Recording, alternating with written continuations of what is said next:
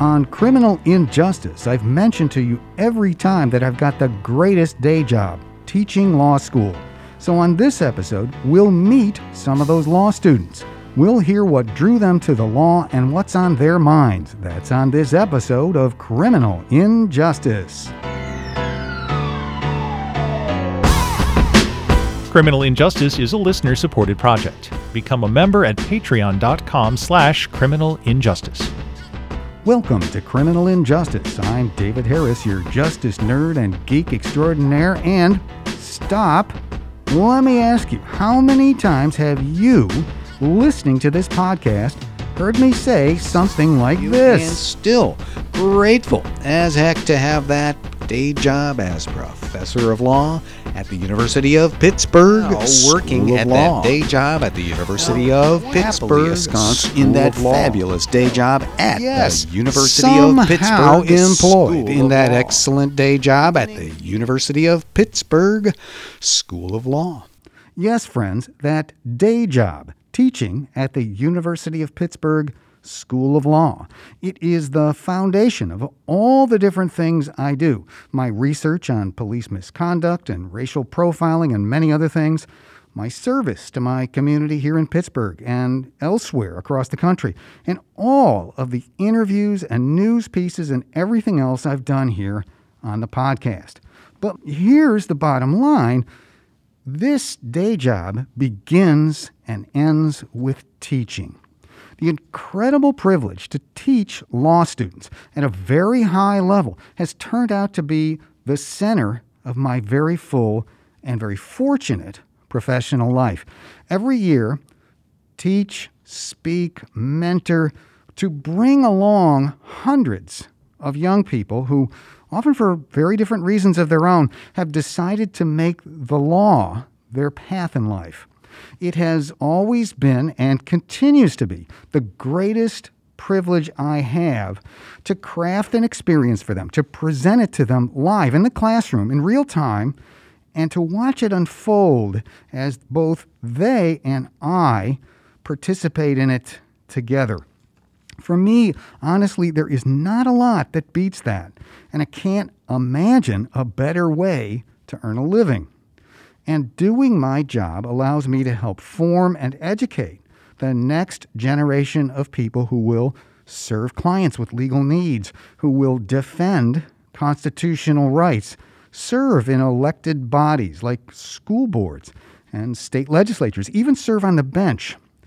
And not to mention, these people will be the protectors of the rule of law. In short, for me, there aren't a lot of gigs better than this one. So, this time, we're going to bring you a little piece of that experience. And this all came about in a very unique way. No, I didn't record my class so you could listen, though if you want that, I could probably arrange it for you. I have something better. The heart of any class, of any school, is the faculty and the students and the relationship between them. You already have me, and you've heard some other faculty here too. Today, we're going to hear from some students. Now, here's how this happened.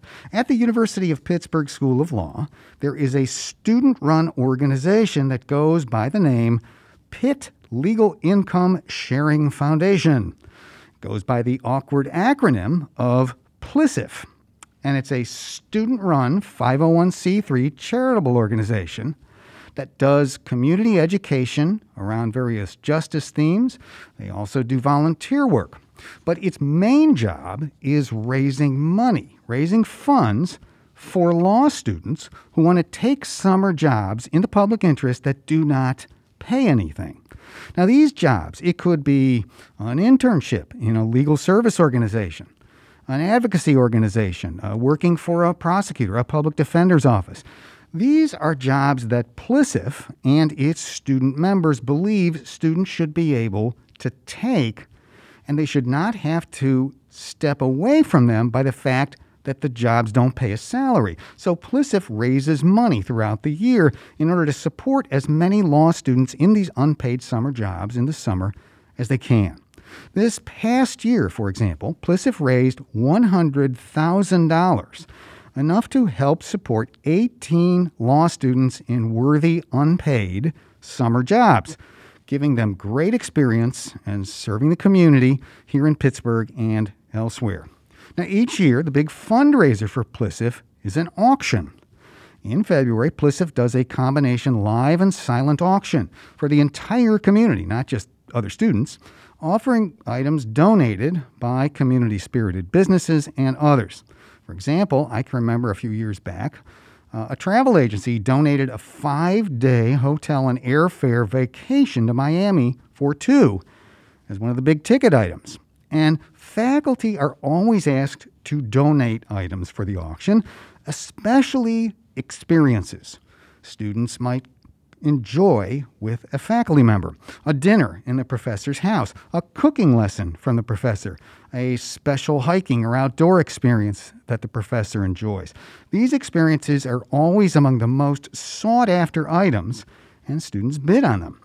Now, in the past, I've always donated to PLISIF, but I've usually donated a meal out with me and some number of students. Now, that's gotten difficult in the past two years, what with COVID, restaurants being closed, and so forth. But this year, one student, one of my own students, suggested something different. How about auctioning off a guest spot on criminal injustice? The winner or winners can be your guest and would be on the podcast. You'd interview the students like any other guest. Now, it took me a while, but eventually I thought, that is genius. This might raise a little money for a good cause and would also give listeners a chance to hear very directly why I so enjoy that gig I call my day job at the top of each and every show. So, this is it. It's a special episode in which we hear from those students. Let me introduce our guests to you in alphabetical order. Jace Peterkin is a native of Baltimore, Maryland, and a first year law student at the University of Pittsburgh School of Law. He is a first year Student Bar Association representative. He is a law student member of the National Bar Association and the Black Men Lawyers Association, and he is also a public speaker. He is passionate about reforming policies related to healthcare, education, and infrastructure.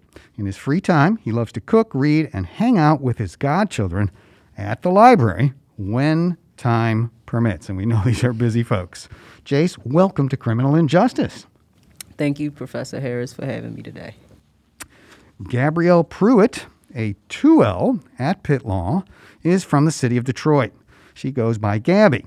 She is passionate about creating opportunities for marginalized communities through criminal justice reform and youth mentorship and has worked to make this her reality in the classroom, in the debate round, and the professional world. Gabby ultimately hopes to run for Wayne County prosecutor on a progressive platform that brings marginalized communities into the conversation. Gabby, welcome to Criminal Injustice. Thank you so much. I'm excited to be here. And Cameron Randall. She is a Pittsburgh native and a second year student at Pitt Law. She hopes to work as a public defender after graduation and then transition into other avenues to give back to and uplift the community here in Pittsburgh that helped raise her. She considers herself a radical police and prison abolitionist and plans to dedicate her career to building better systems based in racial and economic justice. Cameron was the winning bidder of this guest opportunity at the PLISIF auction. And so, congratulations to her, and thank you for bringing Jace and Gabrielle. Cameron, welcome to Criminal Injustice. It's great to be here, Professor Harris. I'm so glad all three of you are here. Now, let me start with the same question for all of you What brought you to law school, and why the University of Pittsburgh Law School in particular? Cameron, why don't we start with you? Sure. Um, like you mentioned, I am from Pittsburgh. The only time I ever left was to go to undergrad, which was up by Erie, if anybody's familiar. So, not very far from home. So, I came back to law school to find myself in a better position to help the city that I'm from, my hometown. And I chose to go to law school. Really, I made this decision when I was in high school. And it was after um, my family experienced some police brutality, I'll say. And um, I just decided that I didn't want to have to see anyone else go through that. So I had to find a way that I could help the people around me. So direct experience here in Pittsburgh leads you to law school here Yeah. in Pittsburgh. Yep. Interesting, interesting. Direct experiences being something would always draw you in. Absolutely. Jace, what about you? Why law school and why here? Uh, so why law school? I guess I can start with that. Um, I'm originally from Baltimore, Maryland, and um, as I was growing up, I knew that at some point I would go to law school. I wasn't really sure what the journey would look like, but I just knew at some point it would lead me there. So I knew um, I wanted to have a different experience for law school. I went to the University of Baltimore for undergrad, and I honestly, similar to Cameron, I kind of wanted to find myself a little bit more. Um, so I wanted to go to a different state, a different environment, different people. So I decided on uh, Pittsburgh because it wasn't too far from my family, but far enough to um, kind of just experience life for myself. Um, but going to law school for me means a lot of different things. One, it means being a resource for my family, um, but it also means being a resource for the community, friends, and people that I don't know. A lot of times, people go through legal woes and situations and they don't really know how to navigate it. It can seem like a really intimidating and scary process. So, I've always told myself that law school is bigger than me. Um, I'm just kind of like the vessel and, and gaining all the knowledge that I can to give back to the community. Interesting. So again, a very personal connection to those uh, that mean something to you. Gabby, what about you? Why law school and why here? I have wanted to be an attorney since I was nine years old. I wanted to argue with people. And just like as I progressed from nine to 24, learning about the system and having those experiences myself and having other people who look like me have similar experiences with police and with the criminal justice system eventually led me to want to practice prosecution. What brought me to Pittsburgh? Well, I never heard of Pitt Law until the day that I applied. I think a lot of what made me interested is the way that Pitt focuses on public interest law. I always knew that I wanted to be a government attorney. Mm-hmm. And so, especially coming here and visiting and hearing so much about PLISIF and the resources that we have on campus that support public interest students was one of the deciding factors. Wow. So the whole reason we're here today as a PLISIF fundraiser brings Gabby here in the first place to Pittsburgh. I guess I will also say I am a PLISIF scholarship scholarship recipient, so PLISIF has had a like really great impact on my life aside from being here today, but also just being able to follow my dreams. Interesting. The circle goes round. So the um, the ways that we think about ourselves, uh, I think, are so interesting. You know, I, I know all of you. Uh, you've been in class with me. Two of you are in class with me now in our seminar on reimagining policing. Um, and yet, when I asked each of you for a few facts that you'd like me to think about for your introduction, I learned some new things. Uh, and I'd like to maybe uh, talk about that a little bit. Cameron, uh, when you uh, told me a little bit more about how you'd like to be introduced, uh, I love this phrase that you use giving back and uplifting the community that helped raise you. Could you talk a little bit about that? Uh, what was that community? Uh, where do you feel that help? And what do you hope to give back? Yeah, absolutely. I um, have a really big family. So anywhere I go in the city, I'll find somebody that I know. That's a that great feeling. I'm, is it? well, maybe just two sides to it, sure. But um, so I see a lot of like, even if there's someone that I don't know in the city, it feels like home and it feels like family. So um, with that, I want to be able to use the tools that I accrue from my education because I know that education is not as accessible to all people. So I want to be able to use the tools that I am able to collect um, because I am privileged to be a Pitt Law. I'm privileged to have gone to um, a very good undergrad um, college. So I want to be able to bring the tools back to people who may not have as easy access to them. Um, and I think, especially in Pittsburgh, I don't know if um, I hear this a lot, and I had never heard it as a Pittsburgh native, but like apparently Pittsburgh is marketed as like the most livable city for young people. And They told Not me so? that lie. Not so, in your opinions? I think it's the most, it may be the most livable city for young white people, but it is not the place for young black people, I don't think.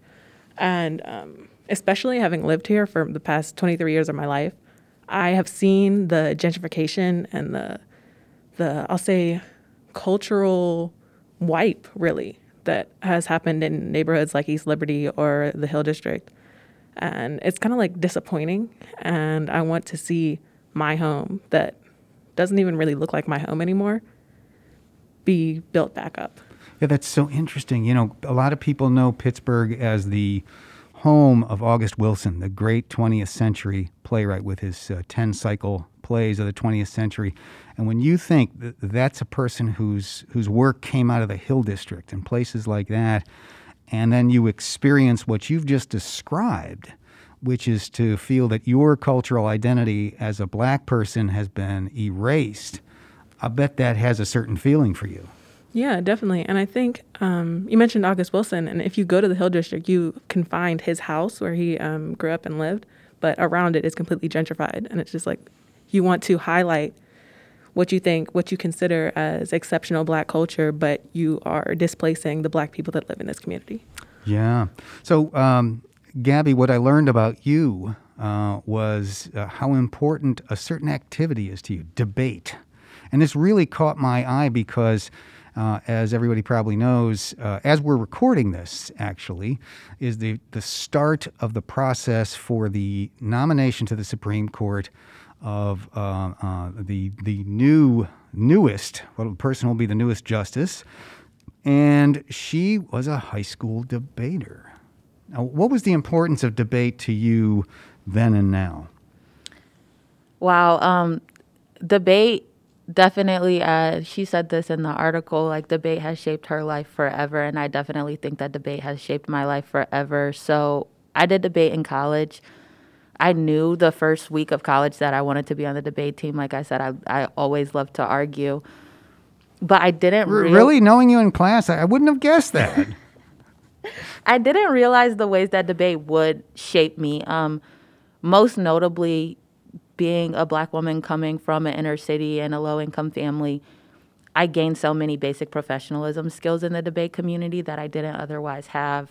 How to dress, how to speak, uh, demeanor when you're addressing a judge, when you're addressing an opponent. And then, and also my law, my legal career, learning how to research and argue, how to combine arguments, how to make a solid analysis, all these things that really can make you a strong attorney are skills that I got in the debate world while also being ingrained into this community of nerds and being able to Let's bring... hear it for the legal nerds. I mean, nerds who were learning about basic policy and being able to learn from my perspective as a black woman because there aren't a lot of black debaters and so that gave me an opportunity to really take a very unique perspective on issues and that of course is affecting the way that i hope to practice being able to take those different perspectives. Yeah. So developing that skill of being able to see both sides, multiple positions, very, very important to a lawyer, right? Yeah. And debate actually, and the type of debate I did. So I did Lincoln Douglas style debate, which is individual debate. We have one topic for the entire year, and then you're either affirmative or negative. But in the league, we switch sides.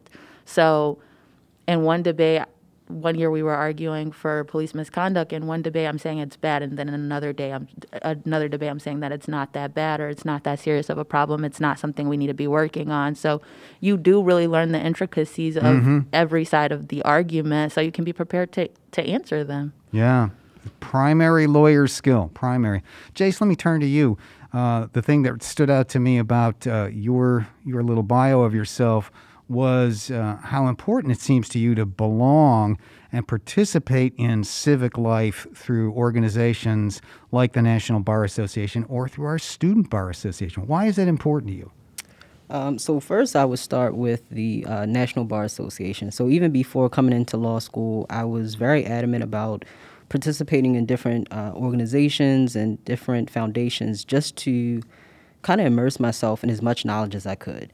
I, I figured you know, these attorneys, especially black attorneys, whether male or female, they have already gone through all of this. So, me coming into law school, I don't really know what to expect. I don't know what it's going to look like. So, getting knowledge from them and, and learning about their experiences definitely helped to shape me and help me to kind of get through my process throughout law school, even as I'm here now. Um, but also, I like to say uh, I like to know a little bit about a lot of things. So I feel like talking to talking to different people and kind of learning about what they've gone through, whether at Pitt or other law schools, um, helps me to just kind of gain as much knowledge as I can. And so you get both the mentoring you need and then the knowledge that you'll need going forward from these experiences. Absolutely. And I also think um, not only the mentoring part, because I still talk to a lot of the people, I'm active in all of the organizations, but I not only still get the mentoring from them, but also learn what not to do. And I think that's one of the biggest things I've learned in law school is that sometimes you get so much advice and so many things to do. Um, but sometimes people tell you what not to do, and you need that so you can kind of have a balance of both. Absolutely. So you've all been in law school for a while now. Uh, Jace for almost a year, and Cameron and Gabby for almost two. Um, I, I, I guess I want to ask: Has it met your expectations? Has it been different than you expected in some important way? Um, what do you think? Is better, worse? I mean, you can be as descriptive as you want. Who'd like that?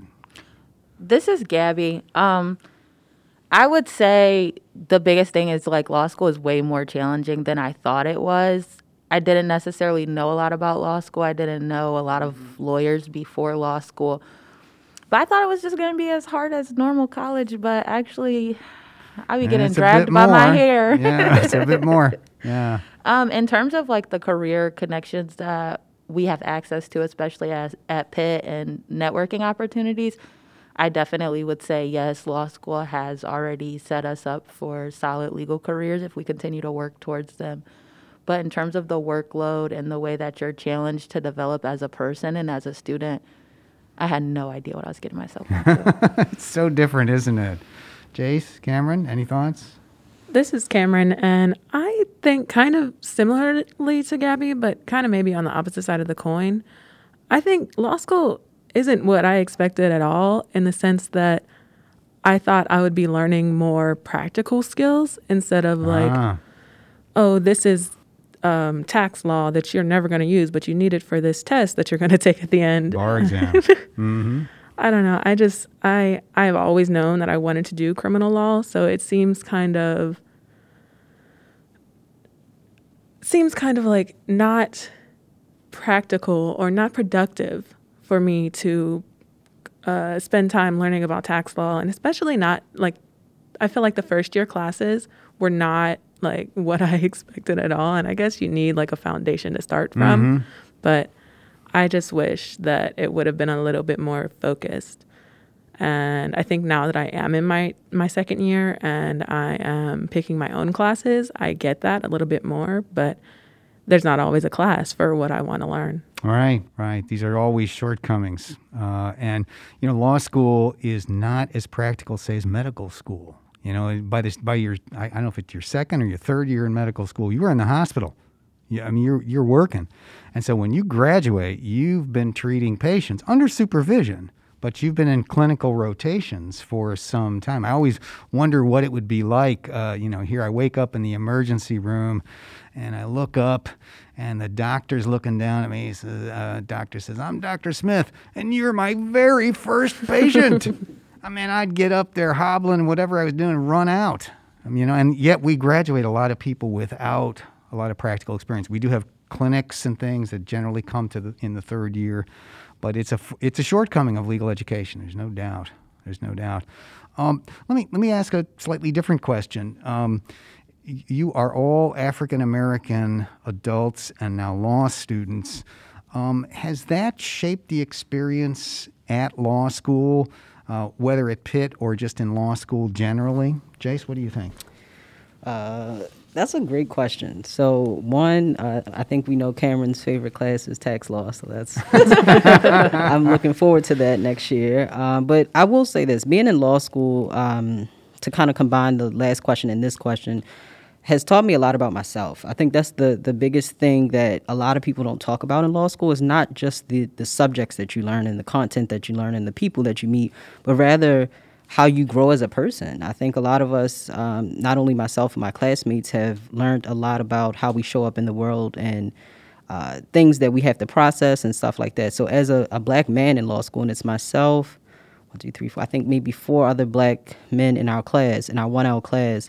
Um, it's an interesting experience. Um, and I don't think I have ever been faced so much with the reality of being a black man except in law school.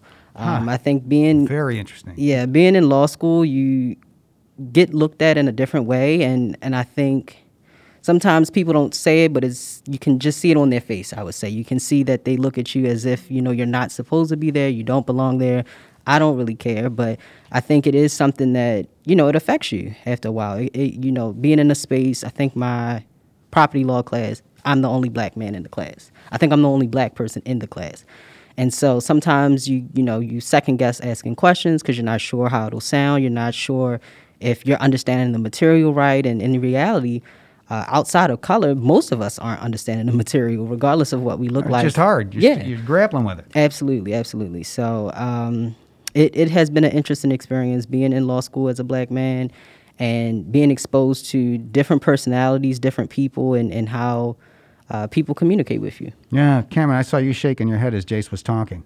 Yeah, definitely. I have had that same experience where I've been in the classroom, and I actually think it was property also.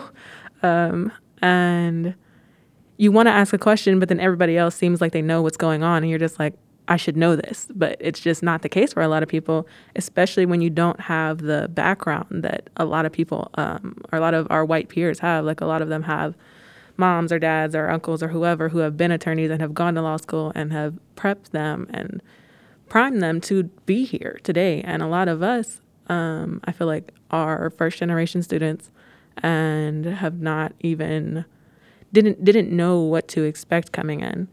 But um, another thing that I wanted to um, add, as far as being a my experience as a black woman in law school, um, I a, a big part of why I came to law school is like sharing what I know, which I mentioned, or like sharing what I'll learn. And I feel like I try to implement that in like a backwards reaching method. Like I want, if I have to work really hard to be where I am and where I'm going, I want the person coming behind me to not have it so hard. So it seems like I'm kind of doing extra work, but I think it's worth it. And I'm kind of, I'll, I'll characterize it as learning for two, kind Uh-huh. of. So Yeah, I, I get it. It's kind of like pay it forward. Yeah, and I like that learning for two. I think uh, that's a, a a great way to look at law school. Is not only are you learning for yourself, but you're learning for society. Because ultimately, regardless of what area we practice in in law, we're helping somebody. Whether it's a big corporation, whether it's you're a public defender, whether you're an advocate, you're always helping somebody. So I like that. Thank yeah, you. you know, I, I try to get across to people no clients, no lawyers. We don't exist in a vacuum. We're there to serve people, and it just depends on who you choose to serve. Gabby, do you have thoughts on this particular issue? Uh, I think I would, I definitely would just emphasize what Cameron and Jace both said. Uh, being a black person in this space, and just to go back a little bit, I've I've been a black person in predominantly white spaces for a very long time. When I was on the debate circuit, I was the only black person on my team. My team was all female. We were the only women who debated. So Wow. right, Intersectionality, they call that, right? Right. So being at Pitt is very different. Like Jace said, you can tell that pe- what people are thinking. I work at the courthouse, and I'm pretty sure half of the security doesn't know I'm an intern because they still ask me if I know where I'm going in the mornings. I'm just like, yeah, the same place I'm always going. Yeah. it definitely is challenging like Jace said to you're you're constantly taking this in and it doesn't matter if we've known this since we were eight years old like having that experience in your face every day is just so frustrating on top of everything else that's going on in the world and being a law student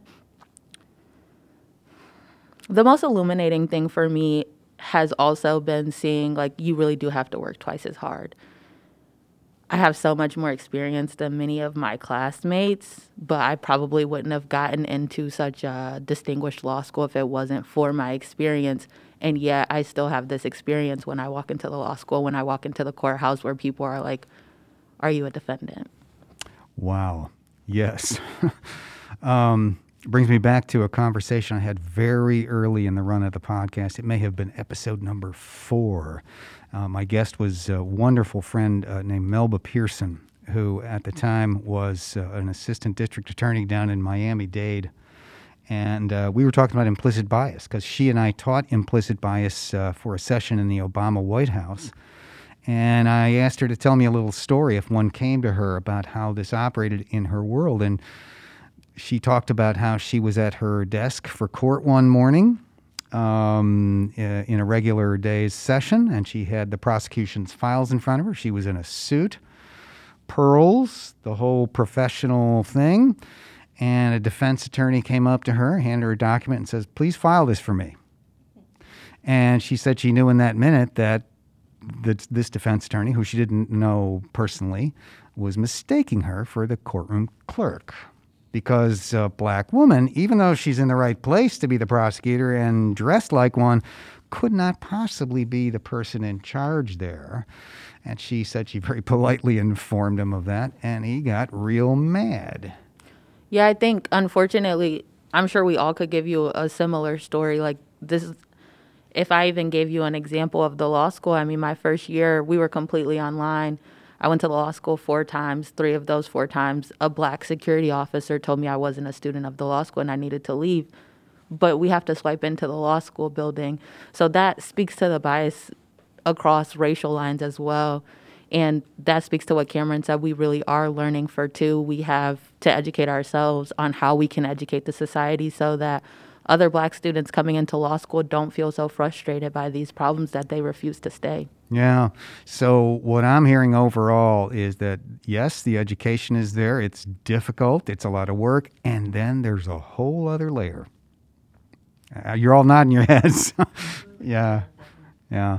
Well, let's. I, I, really I can't tell you how much I appreciate your candor in discussing those things. I think that's important for people to understand.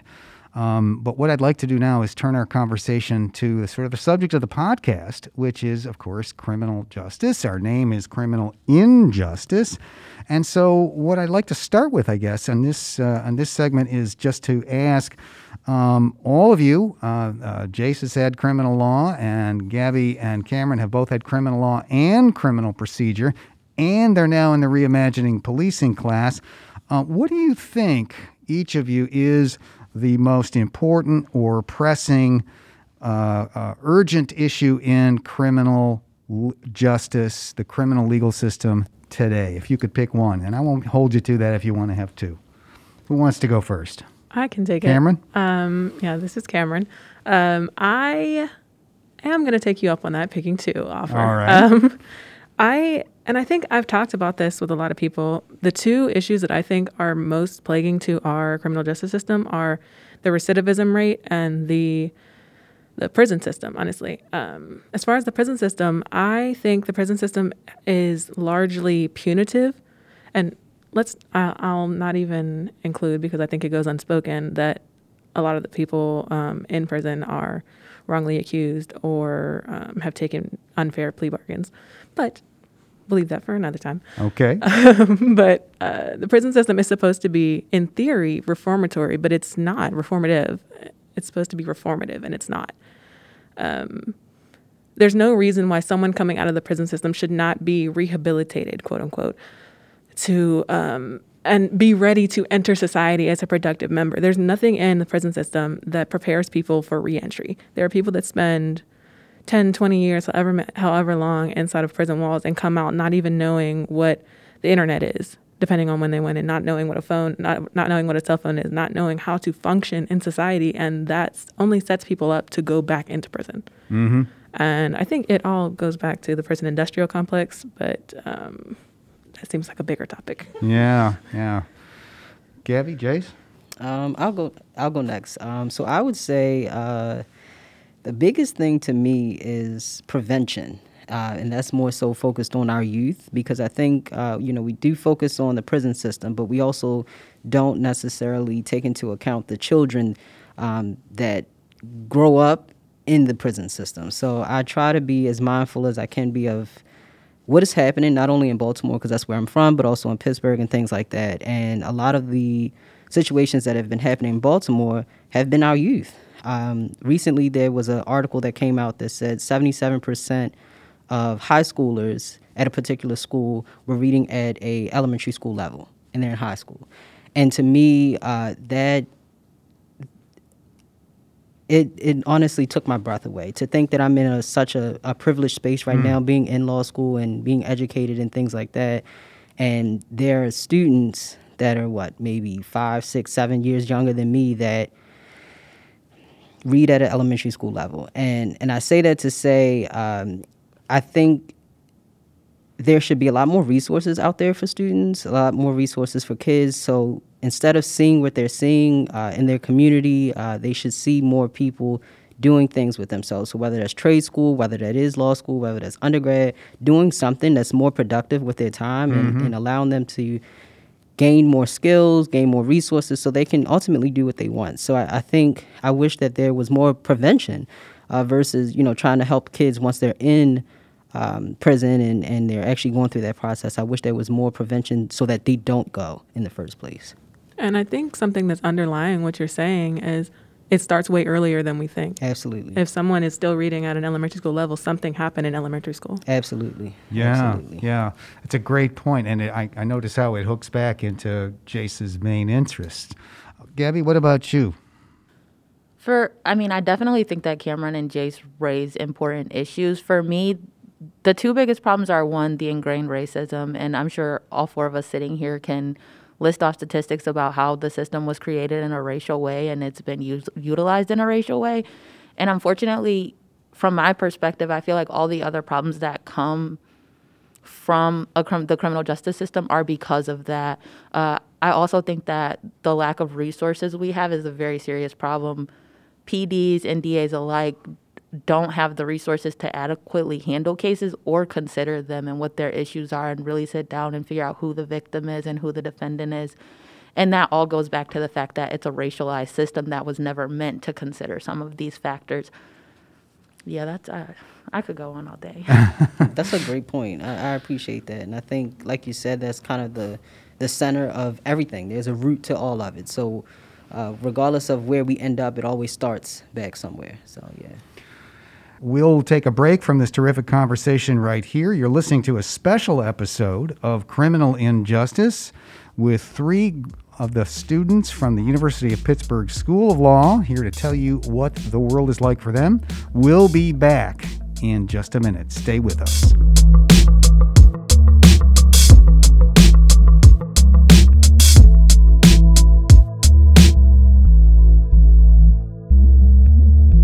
Hi, everyone. David Harris here for Criminal Injustice. We're back with our special episode. We've got three students from the University of Pittsburgh School of Law. They're telling us about what that day job is like from their point of view. Our guests are Jace Peterkin and Gabby Pruitt and Cameron Randall, and they're all telling us what the law school experience is like. And when we left off, we were beginning to talk about the criminal justice system. Cameron, I noticed in your comments you talked about being a radical police and prison abolitionist. And I think a, lot of listeners will hear that. They'll say, oh my gosh, this is that defund the police. What thi- what's this about? Tell us what you mean when you say that and why you think it's important. Yeah, sure. Um, when I say uh, radical police and prison abolitionist, I think it means exactly what you think it means.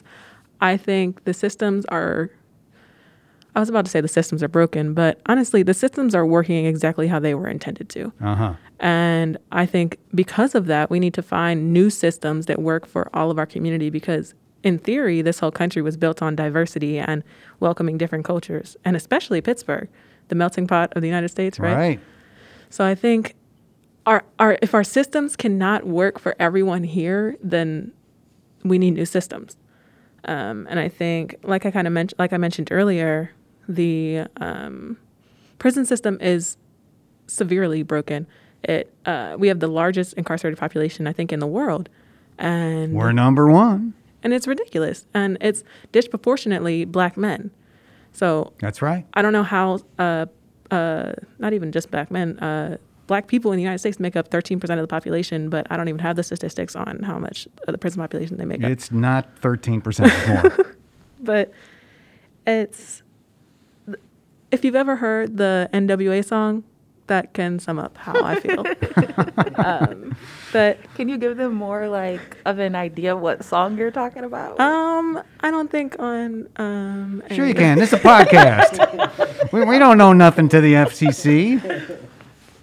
I just think.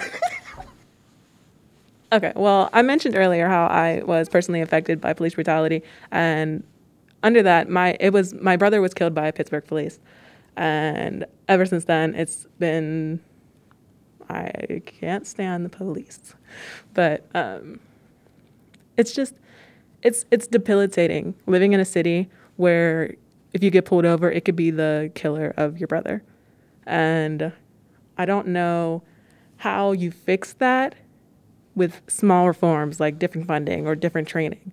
You don't. You have to burn the whole thing down and try again. Cameron, I just want to say before we go on, this is not something I knew before, and Me um, neither. Thank you for sharing. I appreciate you sharing that with us, and I'm deeply, deeply sorry. Um, thank you. I think the city has moved past sorries and it's time for change. Understood. Understood. Um, the um the the same question, I guess, prompts me to ask uh, Gabby about her ambition to be a prosecutor.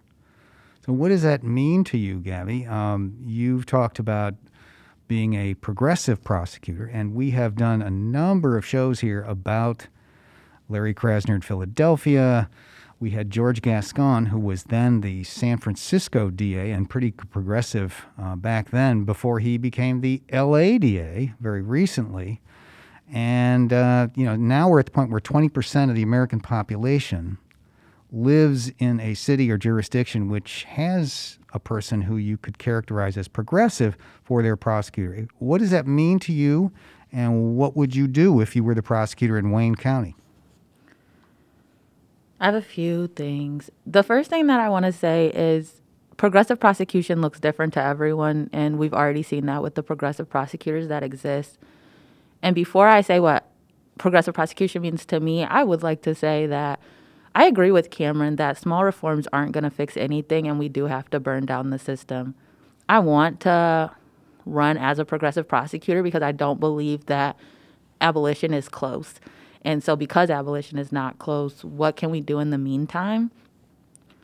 Creating opportunities for marginalized communities to interact and engage with police and other um, prosecutorial systems, conversations, uh, food drives, clothing drives, those things that just normalize, like that the system is actually there to support people of color and that teaches the criminal justice system actors that that's what they're there for. They are there to help the communities that experience the most poverty and the most violence. I feel like we need to move away from this focus on mass incarceration and locking up every person we can and just prosecuting cases and start focusing on treating people. It's it's not about the numbers, it's not about who wins, which is a very unfortunate dynamic that we have right now for lawyers in the criminal justice system is just that who's going to be the most successful lawyer, who's arguing their case the best. And I don't think that necessarily has anything to do with it. We have moved very, very far away from rehabilitation. Um, I was reading a, a article for a philosophy class that says that reform is not even considered the leading criminal justice theory anymore. Uh, retribution is. But as Cameron was stating, like what's the point of treating people for their ailment if they don't get treated? Like, what's the point of locking these people up and letting them back into society worse people?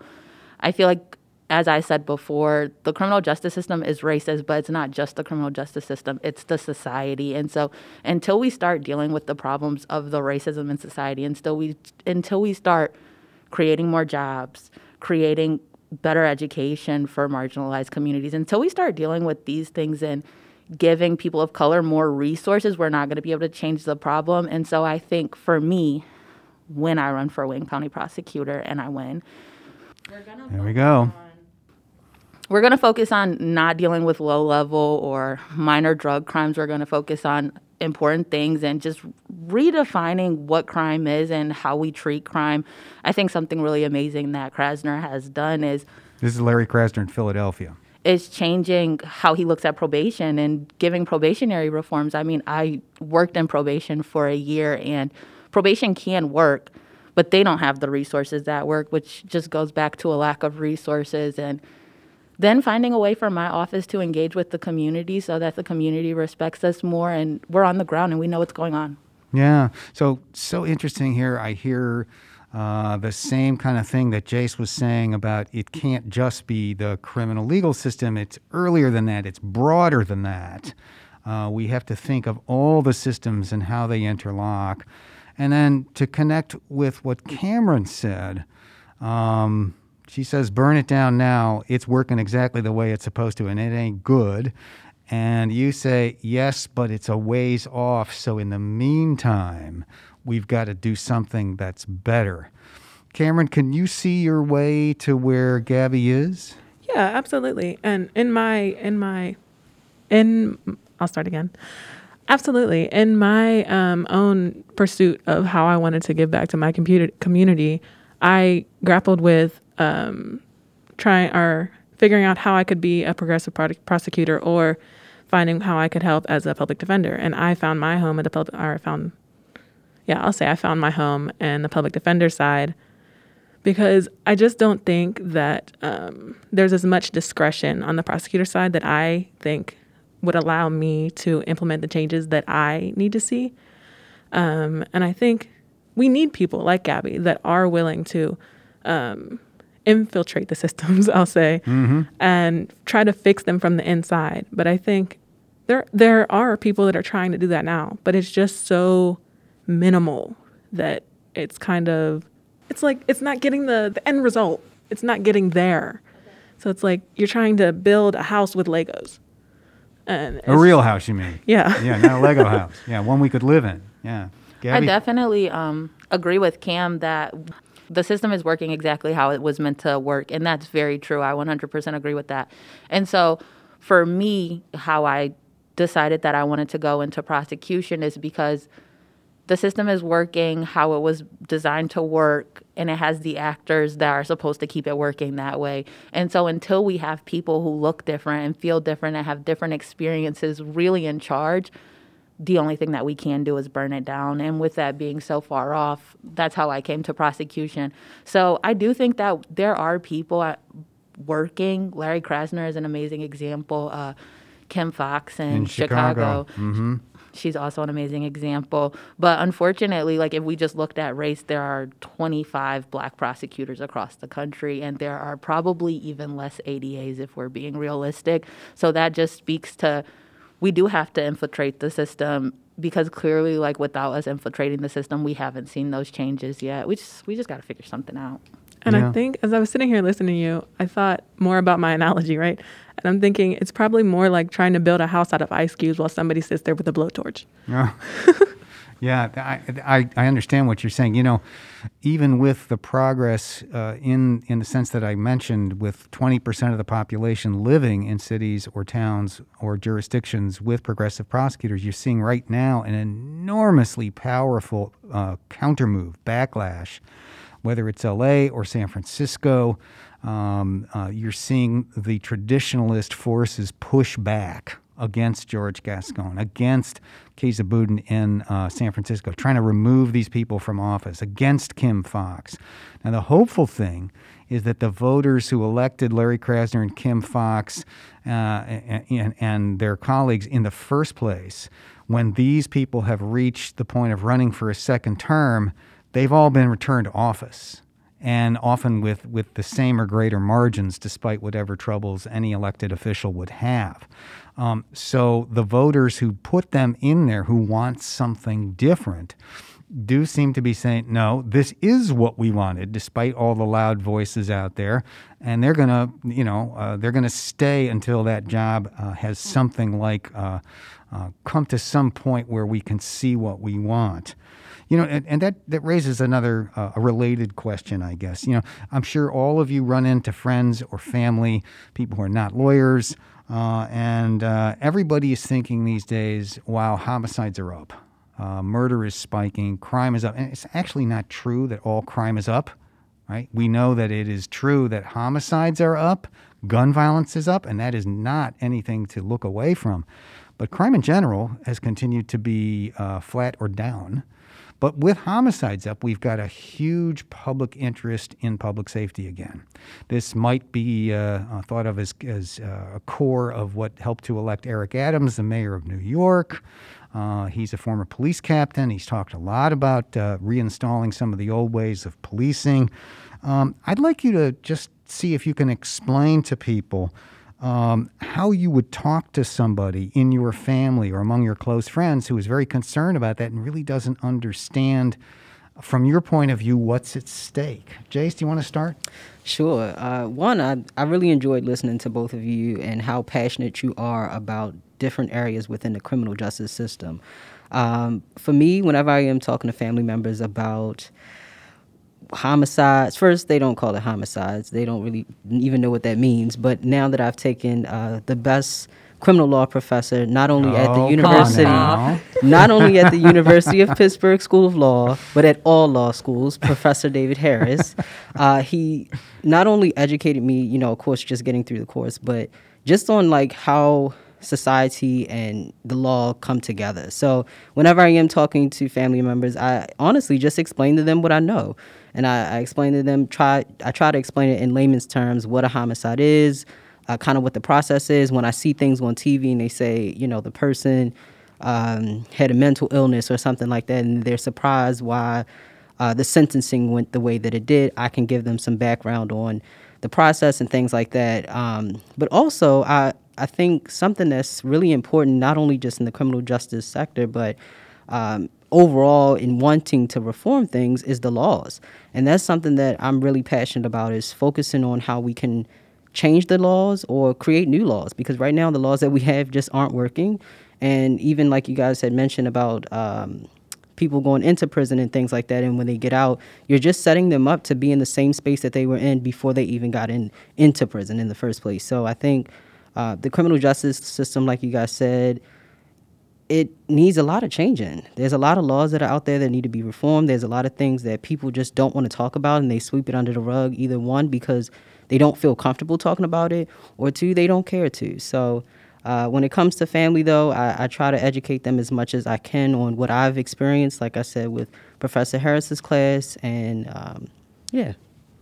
Well, this is this is a good point, I think, to turn the tables. All right, and uh, I've asked uh, all of you to think about um, what you would like to ask me. We used to run a feature on the podcast called Ask Dave, and people would call in questions or write in questions.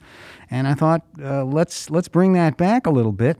Um, and I asked you to think about a couple of questions you'd like to throw at me, and you can interview me for the next few minutes. So, who wants to go first?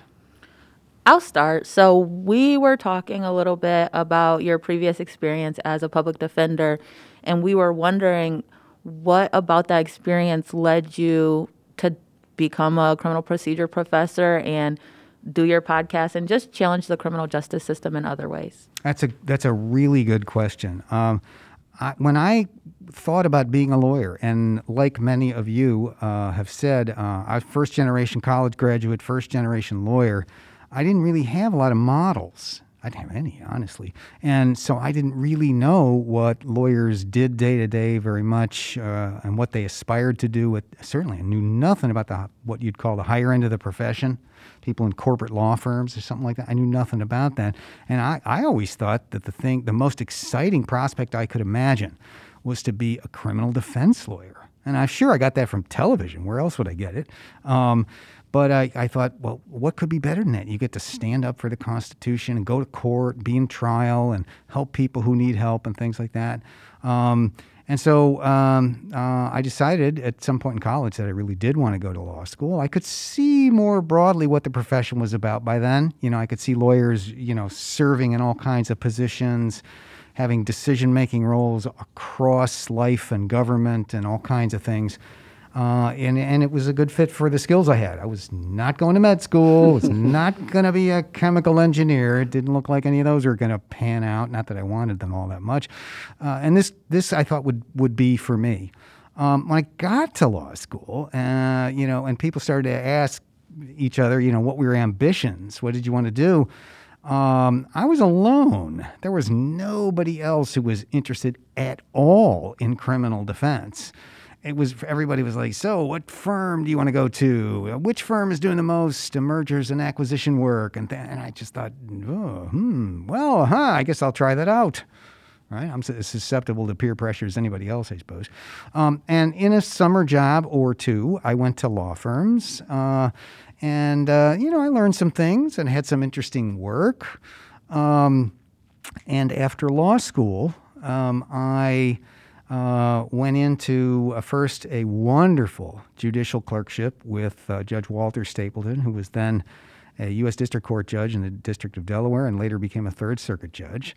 And um, then I went to a law firm because by that time I was uh, either married or about to get married. My father in law to be had been a corporate lawyer basically his whole career. He encouraged me. You make good money, you learn a lot, it's great work, it's challenging. So I thought, what the heck, why not? Um, and I went to a law firm in Philadelphia. Philadelphia because, uh, you know, my wife uh, had lined up graduate school there and they had some good law firms there. And it didn't take me long to figure out this was not for me. I mean, maybe we'd need another podcast episode to explain that, um, but it just wasn't for me. Uh, that's that's probably enough. And it wasn't just that I sort of felt like, eh, it's not grabbing me. It was I just can't stand this. It was not work I liked. It bored me uh, when it was not ultimately harassing me, and I really had to start thinking, what did I get into this for? And I remembered trial lawyer, criminal defense, uh, and I had a few experiences at that point being a guest lecturer in a class. And I thought that might be interesting. And it just so happened, as I was, you know, getting really sick of that firm, uh, a guy joined it, very nice guy, and his wife was in this program at Georgetown, which was postgraduate. You had to have a law degree already, uh, and you were a fellow. And what you did was for two years, for the first year, you uh, did your own criminal defense cases under tight supervision of the best lawyers around. Uh, and you went to court and you really learned the ropes in a very, very direct way. And in the second year, you taught the third year law students. You took them to court in legal clinics. And I thought, wow, this could be something really interesting. Um, again, we need a whole other podcast episode. Uh, but against all odds, and I really do mean that, uh, I, I was selected as one of the Prettyman Fellows. That's the name of the program, the Prettyman Fellowship. And that was the biggest professional event in my life uh, up to that point, and maybe since too. Uh, and it had me in court, it had me learning directly. It was everything I wanted. And uh, it also told me that at some point, you really like teaching. You like being in the classroom. You like explaining things to people. And so after that, um, you know, you realize at some point that there are different things you do at different points in your life. Um, I loved being a public defender. That's what I did after the fellowship. Uh, I was a public defender uh, in the state of Maryland in Montgomery County, right outside of D.C.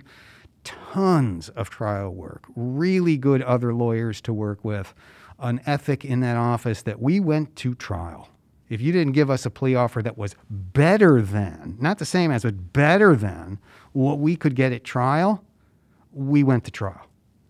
And so I had a lot of trial experience. I represented a lot of clients. I did it in a client centered way. That was how I learned to practice.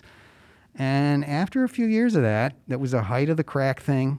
Uh, we, were, we worked very hard, and it began to tell on me just personally. Uh, I don't mean I came home ranting and raving at my family members. I mean, I, I, I, couldn't let it go once I walked out the door. When I would see things that I know were wrong, or if I'd have experiences, or I see my client having those experiences, I had a hard time giving up on those things. And that's a good thing because you don't want to give up, but also you can't let it eat you.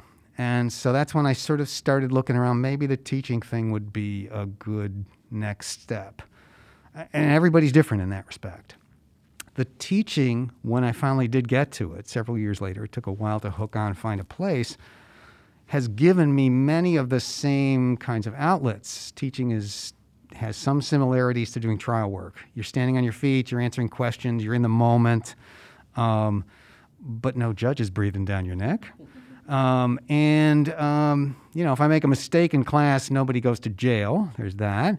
Uh, but it gives you incredible freedom to explore intellectually and the things that were most important to me as a lawyer. The, the way that race influenced everything I saw in court with the police, everything. It was so obvious you could not miss it. That has been a mainstay of my life as a scholar and as an academic. And so I see the two as very, very related. I've been able, to, you know, as a as a trial lawyer, you do one case at a time. You can help one person at a time. Ultimately, it's hard. To, you can't really remake people's lives. Often, by the time they get to a public defender, things are in pretty bad shape. The best you can do is a good outcome in their case. Maybe get them into treatment for substance abuse, find them a job, put them in programs. But ultimately, it's tough what I have the luxury of doing in this position is talking to a lot of people, trying to influence the debate, uh, create new programs, you know, move ahead in, in sort of bigger ways. And I get the bonus of folks like you. we Right? get the bonus of you. Yes, Well, yes. truly. No, I mean that because I get to talk to you, and then you go out, and someday you're going to be doing something, and you'll think, oh, yeah, now I understand that. Or I remember that. And it'll come back, and we'll be connected. Absolutely. Long answer to a short question. Do you have another question? Yeah, definitely. We were also wondering what your position is on the decriminali- decriminalization of marijuana and the potential retroactivity of any laws. Oh, this is another good one, and I hope you don't mind another long answer. Um, you know, for me, this question has has deep personal roots. Uh, I came up at a time when cannabis was illegal everywhere, federal level, state level, and uh, the way it was explained to us when we were teens and kids was this stuff is dangerous, it's terrible, that's why it's illegal, it can uh, hurt you very badly, and so forth. Uh, I don't suppose I'm telling anything uh, that anybody will care about much, uh, but uh, way back in the day, uh, I would be lying if I had told you I had never tried it. Um, and it did not take a lot of time for me to figure out there were a lot of lies going around about it. And this was my first encounter with something that was connected to the legal system where I'd say, wait a minute, you're saying what? Uh, I've been there, and this is about as harmful as having a beer. Um, and uh, I happen to like it. So what's the what, what what's your argument? And well, it's illegal. Yeah, but why? Uh, And I, I you know go through this with different people or in my head, whatever. Um, and honestly, I never imagined that this hypocrisy uh, would ever end. Um, and it took many decades, but finally, um, wow, uh, you know, there was a referendum in California. We start the, the, the, the changes started with uh, cannabis as a medicinal substance, and we got you know a number of states uh, having medical marijuana, uh, as it was called. And then came a uh, referendum in California to legalize it for all purposes, and it was defeated. Uh, I was teaching then a seminar on criminal justice policy, and we did a deep study of it at that point. What would it be like? And why did it fail? And so forth. But it didn't take long. I think it was just the next time I taught it, or the one after that, that same course, that it passed in two states, Colorado and Washington, for the first time. Um, uh, and um, this was the beginning, I think, of a very big change that is still ongoing. Um, those two states uh, worked very hard to try to get the the market right, you know, so you didn't still have a black market and things like that, even though some was legalized. Uh, the states, have cert- those two early states, certainly benefited a lot from tax revenue, and that that um, was enough to show other states uh, you can't ignore this. Right? You put 500 million bucks in front of a politician with a budget hole uh, that they have to fill, they're going to pay attention. They're going to pay attention. And as this has gone on and more states have gotten there, um, what you're beginning, what you began to see in the next few states, not Washington and Colorado, but the next few, what you began to see is that they were actively thinking about equity. Right? It, this took a while, but they started to think, gee, we ought to think about the people who got arrested and incarcerated and have records because of this as we legalize it. So uh, jurisdictions began having massive amnesties, wiping out convictions, and even in some states, putting in provisions that said people who'd been locked out of the market by criminal justice convictions or whatever should be part of the market going forward on the legal side. That's still an ongoing project, but it's really something to watch. What has to happen now, uh, there will inevitably be more states that uh, legalize it. I mean, we're sitting in Pennsylvania. It is bordered by two enormous states, New York and New Jersey, near its largest population center, in which it's fully legal. There is no way that Pennsylvania popul- uh, politicians will ignore the potential tax revenue that is now going to New Jersey. They just can't ignore it. They, they're, they, they're not disposed that way. But even more than that, the federal government has got to get out of the business of regulating cannabis. Uh, it, they want to patrol the borders for it. Fine. There's no excuse for them to be part of it. it. Should be a legitimate business. Now that doesn't mean it's all you know candy and gumdrops. Should excuse the expression for those who like edibles. What it means is um, it should not be a criminal matter. State can handle it any number of ways, but making it a crime makes no sense at all. And I hope we'll be backing away from that. I told you, short question, long answer. Um, I, you know, talk about being disposed to something. That's me. Um, so I want to give you each one more shot as we get ready to close up. Uh, in just a few seconds or a minute, if you wanted to make one other point, make one other takeaway for people listening, law school, life, the, uh, the, the, the criminal justice system, what would it be? Jace, do you want to go first? of course, me. Um, one, I want to say thank you to Cameron first because without Cameron, we wouldn't be here. So thank you, Cameron. Thank you, Gabby. Uh, she is our BALSA president, so thank you for being you. And of course, thank you, Professor Harris, for having this um, podcast in the first place. Not only for allowing us to be here and for allowing us to speak, but for also educating people because we have the privilege and the honor to be in, in your classes, but other people don't. And, and when you express yourself and, and you tell us different things, we are in your class when you tell us that. But for people that aren't in your class and either didn't get into law school or don't want to go to law school, you educate them. And I thank you for, for having this platform to educate people and let them know what's happening in the world and to really just provoke people for thinking and, and allowing them to say, okay, well, this topic bothers me. Let me do a little bit more research and, and so forth. So thank you for that. Um, and for all the listeners that are interested in law school, um, it is worth it. Um, and if you barely, but it's it's worth it.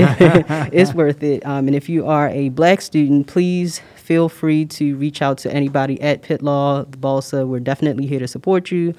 Um, but just remember, you can do it. And for everybody else that's not in law school, um, just live life happily and just love freely. Thank you. Before we go to Gabby, BALSA is the Black Law Students Association. Gabby?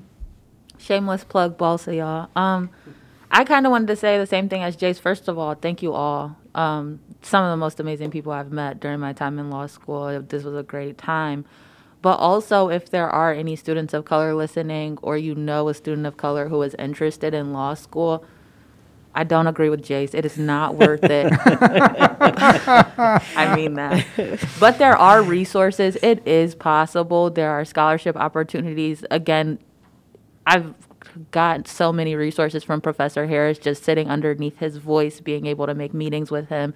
And I mean, he sent me resources just this morning that were not related to this interview. So definitely don't be deterred. Don't feel afraid because of how you feel or your experiences as a black person. As we have made it very clear during this podcast, we need more people of color in law school. Thank you, Gabby. Cameron. Uh, I think I am going to echo a lot of what was already said, but I think it's worth it. It's definitely hard. It's hard to go to law school, but it is worth it. And I am going to be a part of the 2% of uh, lawyers that are w- black women. And I hear that. All right. I am hoping and praying that after me it'll be 5% and then 20 and then as much as high as it can go. Pay it forward. Well, my guests on this episode were all members of the student body at the University of Pittsburgh School of Law, where I have had the tremendous pleasure of teaching all of them. Jace Peterkin is a first year student. Gabrielle Pruitt and Cameron Randall are second year students at Pitt Law.